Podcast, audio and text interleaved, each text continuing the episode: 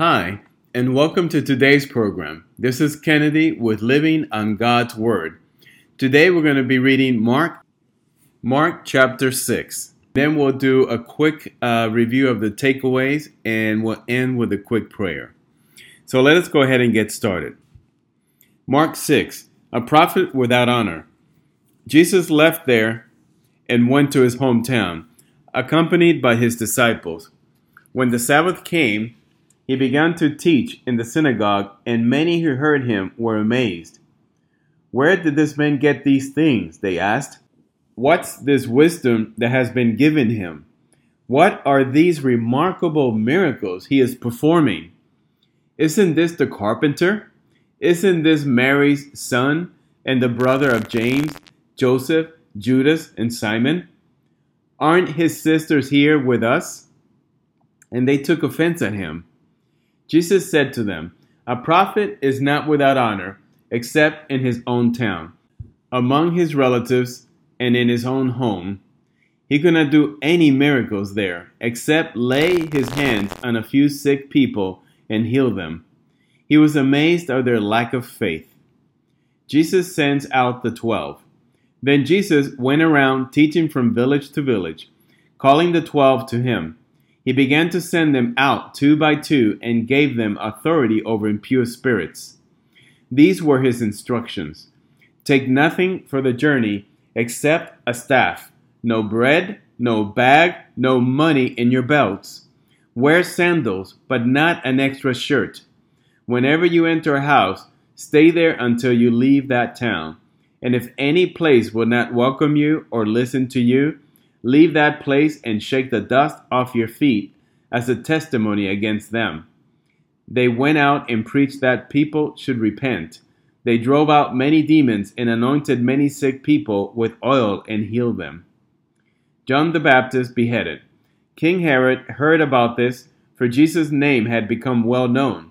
Some were saying John the Baptist has been raised from the dead, and that is why miraculous powers are at work in him. Others said he is Elijah. And still other claimed he is prophet like one of prophets of long ago. But when Herod heard this, he said, John, whom I beheaded, has been raised from the dead.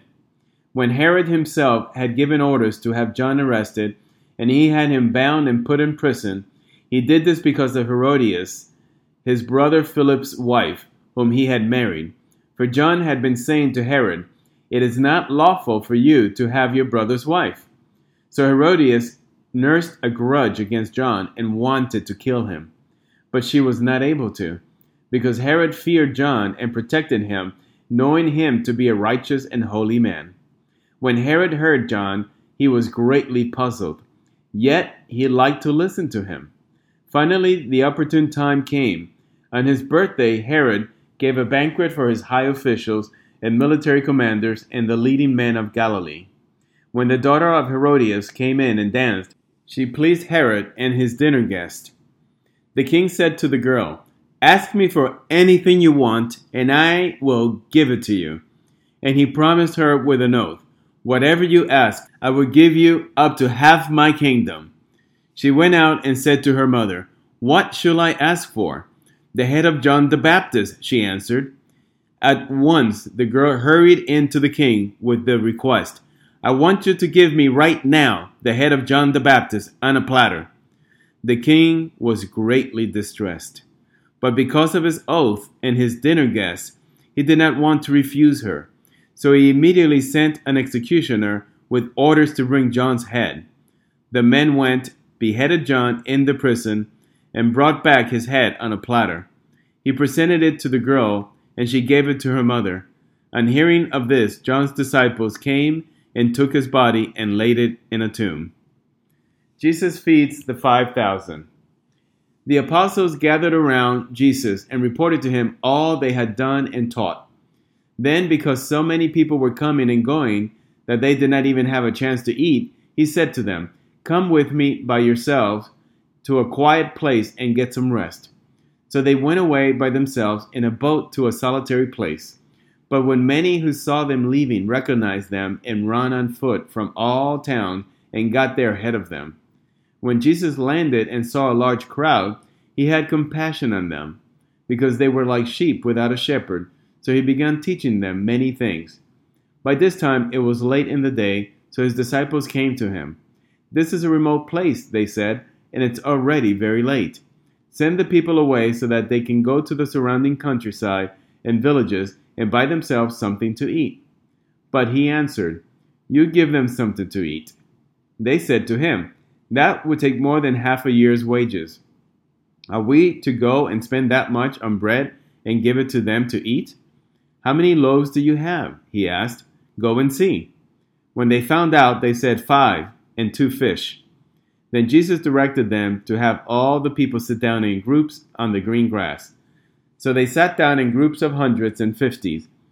Taking the five loaves and the two fish, and looking up to heaven, he gave thanks and broke the loaves. Then he gave them to his disciples to distribute to the people. He also divided the two fish among them all. They all ate and were satisfied. And the disciples picked up twelve basketfuls of broken pieces of bread and fish. The number of the men who had eaten was five thousand. Jesus walks on the water. Immediately, Jesus made his disciples get into the boat and go on ahead of him to Bethsaida. When he dismissed the crowd, after leaving them, he went up on a mountainside to pray. Later that night, the boat was in the middle of the lake, and he was alone on land. He saw the disciples straining at the oars because the wind was against them. Shortly before dawn, he went out to them. Walking on the lake, he was about to pass by them, but when they saw him walking on the lake, they thought he was a ghost. They cried out because they all saw him and were terrified. Immediately he spoke to them and said, Take courage, it is I. Don't be afraid. Then he climbed into the boat with them, and the wind died down. They were completely amazed, for they had not understood about the loaves. Their hearts were hardened. When they had crossed over, they landed at Gennesaret and anchored there. As soon as they got out of the boat, people recognized Jesus. They ran throughout the whole region and carried the sick on mats to wherever they heard he was. And wherever he went, into villages, towns, or countryside, they placed the sick in the marketplaces. They begged him to let them touch even the edge of his cloak, and all who touched it were healed. This is the end of Mark chapter 6. Now, let us look at the key takeaways. The first thing is that we see Jesus' final extended ministry uh, at home.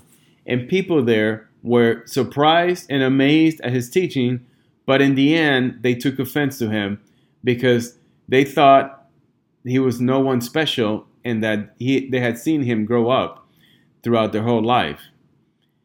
And Jesus' response to them was quite simple. He said unto them, A prophet is not without honor, but in his own country, and among his own kin, and in his own house.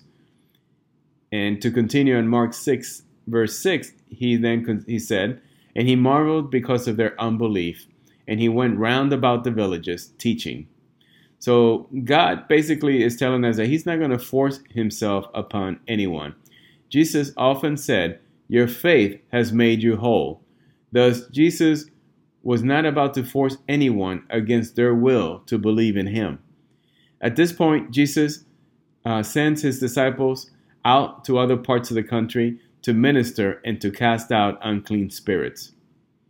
The second takeaway we see Herod uh, had John in prison because he had dared to speak against his marriage to Herodias, his brother's wife, and called it adulterous. Herodias had a huge grudge against him because of this, and she created a plot to have her daughter dance in front of Herod at a party where he would promise her anything that she wanted. Her response, the daughter's response to Herod, was to bring her John's head on a platter. And against his will, Herod had to follow through on his word. The third takeaway, we see Jesus performing a miracle uh, where he's feeding a multitude of 5,000 people uh, that were following him with only five loaves and two fish. In the next miracle, we see the disciples went ahead of Jesus in a boat. Uh, Jesus went up to the mountain to pray, and then as he goes back to encounter his disciples. They're in a boat. He's walking on water, and there's a storm. And all of a sudden, the disciples see Jesus walking by them, and they get startled and terrified. So Jesus says, "Fear, don't fear. Be of courage, for it is I." And then he steps into the boat, and immediately the elements cease. And they were just simply amazed. They had not yet captured the power of his miracle with the five loaves and the two fish. So, in summary, we see Jesus' ministry being rejected in his hometown of Nazareth, where few miracles were done due to the hardened hearts of the people. Uh, Jesus instead leaves and sends his disciples uh, two by two to go out and preach and cast out demons on his behalf. We also read how John the Baptist was beheaded at the hand of Herod for being willing to speak the truth and tell him that his marriage to Herodia, who was the wife of his brother Philip, and just basically told them that it was not lawful in the eyes of God. And for that, he gets beheaded. And then we see Jesus perform yet another miracle where he's feeding a multitude of 5,000 people with a multitude of 5,000 people with only five loaves and two fish. And finally, we see Jesus walking on water towards his disciples who are in a boat, uh, suffering through a storm, and they're terrified when they see him. But as soon as Jesus steps into the boat, all the elements uh, cease and calm is restored and they were just simply amazed by this. So, so in essence, we see Jesus displaying the power of his deity, doing miracles after miracle, and yet the people's heart were hardened. They just simply did not want to believe. So let us pray. Father, Almighty God, we come today as we do every day to glorify you and also to ask for your forgiveness, Lord. Thank you for bringing your word to us, dear Lord. Thank you for ministering to our lost souls so that we may find salvation in you, Lord. Thank you for coming down to us, Lord. Thank you for your infinite mercy and not holding our sins against us. Thank you for giving us a way back to you, Father God. We pray that you soften our hearts and welcome us into your arms every time that we fall away from you. We pray this in Jesus' name. Amen. So, this concludes today's reading and interpretation of Mark chapter 6. We hope that you will join us again tomorrow. God bless you. This is Kennedy, your brother in Christ, always.